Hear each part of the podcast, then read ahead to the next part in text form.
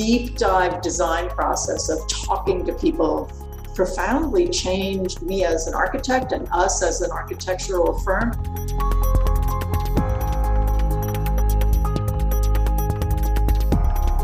Hello, and welcome to Tete a Tete, the Rice Architecture Podcast Series.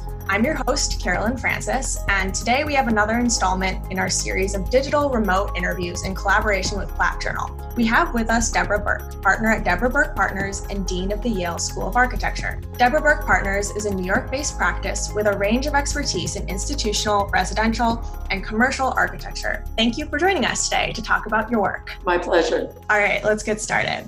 As an architect that has an interest in adaptive reuse, you are often tasked with a dual job of pleasing the client by transforming and redefining function within the environment, as well as preserving moments from the building's past life.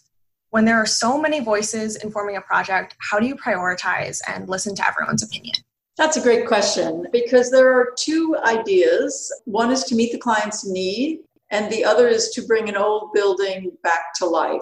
And we try to bring buildings back to life in a combination of reverently, I would say, or irreverently, usually somewhere between the two. So I'd call reverently, which we don't do all that often, you know, a George Washington slept here kind of building where it has such historic impact that you are reverent in how you might change it. Um, and that's true if the building is done by an extraordinarily famous architect or had a meaningful historic event happen in it. Irreverently is a bit more fun. You get to be more invasive, more extravagant, more excited. I don't mean extravagant financially, but sort of extravagant in your architectural gestures but the usual answer is that somewhere between the two. So you might have an irreverent moment, you know, where you put in a big new glass entrance against a 19th century building because you wouldn't ever want to imitate the 19th century masterpiece. You want to make something clearly of the 21st century. And I think people find that adapted buildings are engaging and inviting. People look for what's old and what's new and what the changes are. And I think those qualities of what's old and what's new in a community, or it's always, of course, environmentally sound to save an old building when you can, um, tend to align with our clients' missions. We do a lot of work with artists like at 122cc, which is an old New York City public school that's now an art center so you see some of the old classrooms, the giant windows that used to let in natural air and lots of daylight become perfect artist studios. So that's seeing old against the new and taking the best out of both. And in a lot of our 21C museum hotels, whether it's taking a car manufacturing facility and turning it into a, a hotel or old warehouses in Louisville, Kentucky and turning them into a hotel, you take the great thing of the old building and you combine it with what the new use really needs and kaplooey you have a great thing that's better than either would have been separately.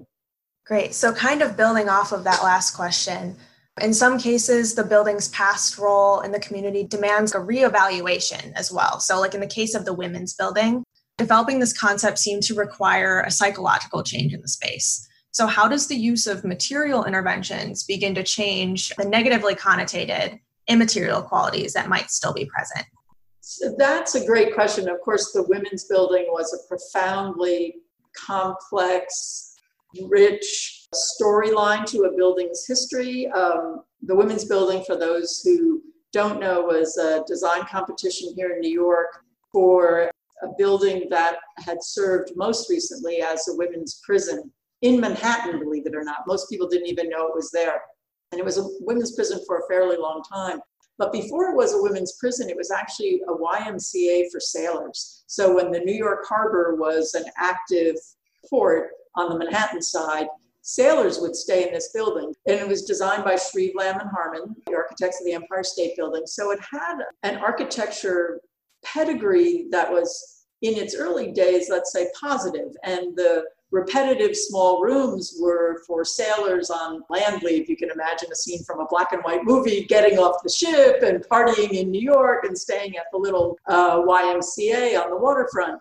Of course, that history turned very, very dark when the port really moved over to New Jersey and Brooklyn, and the building was reused as a women's prison, and it became horrific. And the big windows were replaced by much smaller windows, and the doors were replaced with steel doors with tiny little slots in them into which you would slide a meal. Uh, rooms that had held one person had bunk beds two and three levels high. Festive places, the swimming pool, the barber shop, were turned into uh, you know rooms of detention. So the building developed a very dark history. But one of the things we did in the design process was to meet with formerly incarcerated women who had been in this prison, to talk to them about their experiences, to let them be heard and to know that they were being heard as part of the design process, and to find out from them what pieces of the building were meaningful and needed to be preserved to tell the story what portions of the building were so horrific and horrible in their memories that those should be destroyed so that nobody should have to see that. And then to figure out how to tell the story of what had happened there previously in the context of a new and forward looking and optimistic and generous and sharing community focused building. One of the questions you asked is, you know, what are the material interventions that one makes. So the women who had been incarcerated encouraged us to not only save a cell, but actually a piece of hallway so that there were cells on both sides, so that you would understand not just what it was like to be in the room, but what it was like to walk down a double loaded corridor of, of cells. Because that path, you know, from the dining hall back to the room or to the warden and back to your room had been so powerful in their memories and so negative that they wanted people to understand what that spatial experience had been like.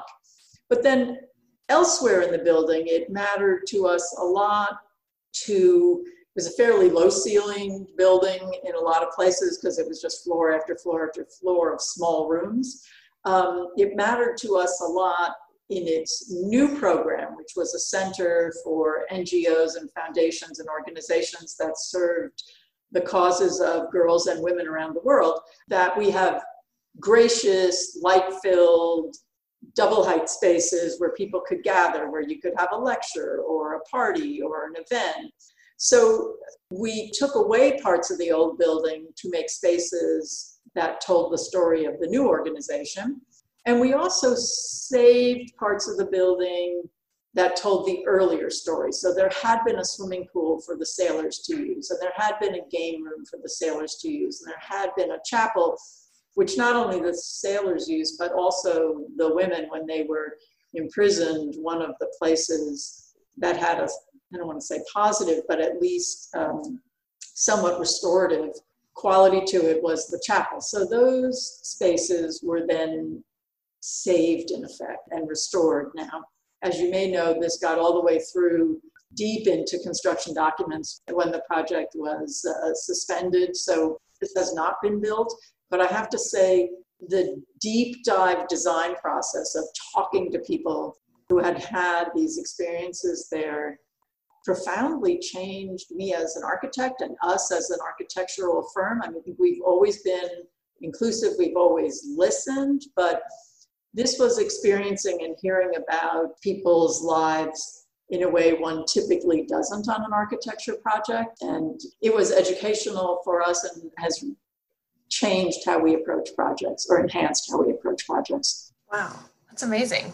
To kind of continue along the route of listening and current events in this current time of unpacking the generational trauma inflicted by institutionalized and systemic racism you know, I think many architects have kind of been coming to terms with the profound effect of the built environment in perpetuating a purposely flawed system. So, in light of this, what have you learned, particularly in projects where you and your team have again collaborated with activists and community leaders about how to ensure an equitable input in the design process? Well, it's interesting that you that you're asking that question right after we were talking about the women's building because of course that was the perfect example of listening to a community, uh, formerly incarcerated women, most of whom were African American or women of color. This happened before the George Floyd and Black Lives Matter um, social activism that we're experiencing right now, and which is so important and so necessary. But it's a piece of it. You know, these women had not been listened to, and their feelings about the spatial and architectural characteristics, and most immediately of the prison they had been in, but then beyond that to the neighborhoods where they were raising their children was an important part of what we learned. So I think what we as architects are learning, and I don't just mean me, I mean all of us uh, in schools, in practice, those who are policymakers as opposed to practitioners, included everybody in the built environment world, of which architecture is only a piece, are learning how to listen and to really listen, not just show up at one meeting and say, okay, we got you, toodaloo, but that in fact, listening is a, an iterative and reiterative part of a design process. You hear what people say, you see how you can accommodate it in your design. You have people who might not all agree. You know, it's not like everybody's necessarily saying the same thing. So even when you can't give everybody everything they've asked for, if you uh, have listened and can bring back to them where you have accommodated them and where, because of budget or the needs of others or the overlapping needs, more people can be accommodated or more ideas uh, can more expansively be accommodated. People so appreciate knowing that they've been listened to. And that happened, for instance, for us on our uh, project 122cc, which I mentioned earlier, this uh, former New York City public school built in the 19th century, big high windows, as I said, you know, sort of right out of old films of New York public school, had numerous clients. Theater organizations, including Mabou Mines and Performance Space, uh, fine arts organizations, including Painting Space, which provides studios affordable studio space to artists, primarily painters, but also uh, an, an AIDS center for people in the community in that immediate neighborhood. Previously, these groups had occupied the building in a non cooperative way. They were staking out their own territory and thinking if you get five more square feet, that means I have five fewer square feet. And what we learned and helped them understand through the design process was that if they could together figure out what things they could share and then what things because of their different programs it was impossible to share we got a lot of mileage out of the shared stuff that allowed each uh, organization in the end to have more dedicated square footage to themselves because of the things they could agree were shareable so the design process itself became community building the organizations were no longer kind of warring with each other. They were using the building together in a, in a more celebratory and collaborative way. So that too was bringing in different communities and also saying to the neighborhood in which the building sits, this is part of your past. It's been a public school and an arts center, and now a better supported by the city arts center and community center. It's here for you as well. And it's a changing community, an old immigrant community with a new artsy hipster community. I think buildings, when done well, whether adaptive reuse or new structures, actually can help the process of bringing people together. We're mostly familiar with stories where construction or the permission process to build something drives communities apart. I think the happy lesson for architects, engineers, planners, landscape architects, uh, policymakers is that the other thing can also happen, which is that good architecture and good buildings can actually bring people together. Definitely. Well, to bring it more into the academic sphere, obviously these conversations are happening across the country and a shift in these conversations surrounding race, equality, equity, and so on. There also seems to be a shift in architectural education that's forthcoming as well. So, how do you think architecture students can embrace the design of thoughtful and equitable environments, both in their studio projects and within their communities? Well, I think there are a number of parts of the answer to that. You know, where do students get to do that? Part is, of course, how they're taught. And I think the model of the, I'll call it the dictatorial studio model, um, no longer works. That the voices of students need to be listened to and their personal experiences, where they come from, what world they know, uh, need to be accommodated in design teaching. That isn't to say that there isn't a lot of design that an experienced architect can share with a student, but uh, the terms and methodology are definitely changing again to more uh, more listening and more respect. I think one of the other aspects is that in creating the program for a studio project, one wants to be both prescriptive in some ways, but also non prescriptive. And I'm going to say that going back to being a practitioner, and I've always been a practitioner as well as always been a teacher. So we're doing a project now at Princeton. The college part of Princeton University is expanding. And part of our discussions with Princeton and our advice to them, to, with which they agree, is that uh, we don't want every space in, in the building to be prescriptive. I mean, there are rooms where you sleep, and there are rooms, uh, you know, where food is served. Those have certain requirements. But the idea that here goes a ping pong table and only a ping pong table, and you have to get a pass to get a ping pong paddle, that's not what life is like anymore. And there are spaces where you and I could both be sitting separately on our laptops, or you and I could be working together on maybe a script that we're writing, or that somebody else could be playing a musical instrument. All spaces should be spaces that anybody can walk into and not feel trapped. So, no cul de sacs, no places where you walk in and you go, oh my gosh, I don't really want to be in this room. So, understanding that the non prescriptive is actually the thing that allows for the greatest interpretation and creativity is something that I've learned as an architect that that I am suggesting to faculty also needs to be brought to the studio. Let's see where the invention is, not the rules. Well, that's it for me. I really appreciate you taking the time. Thank you very much.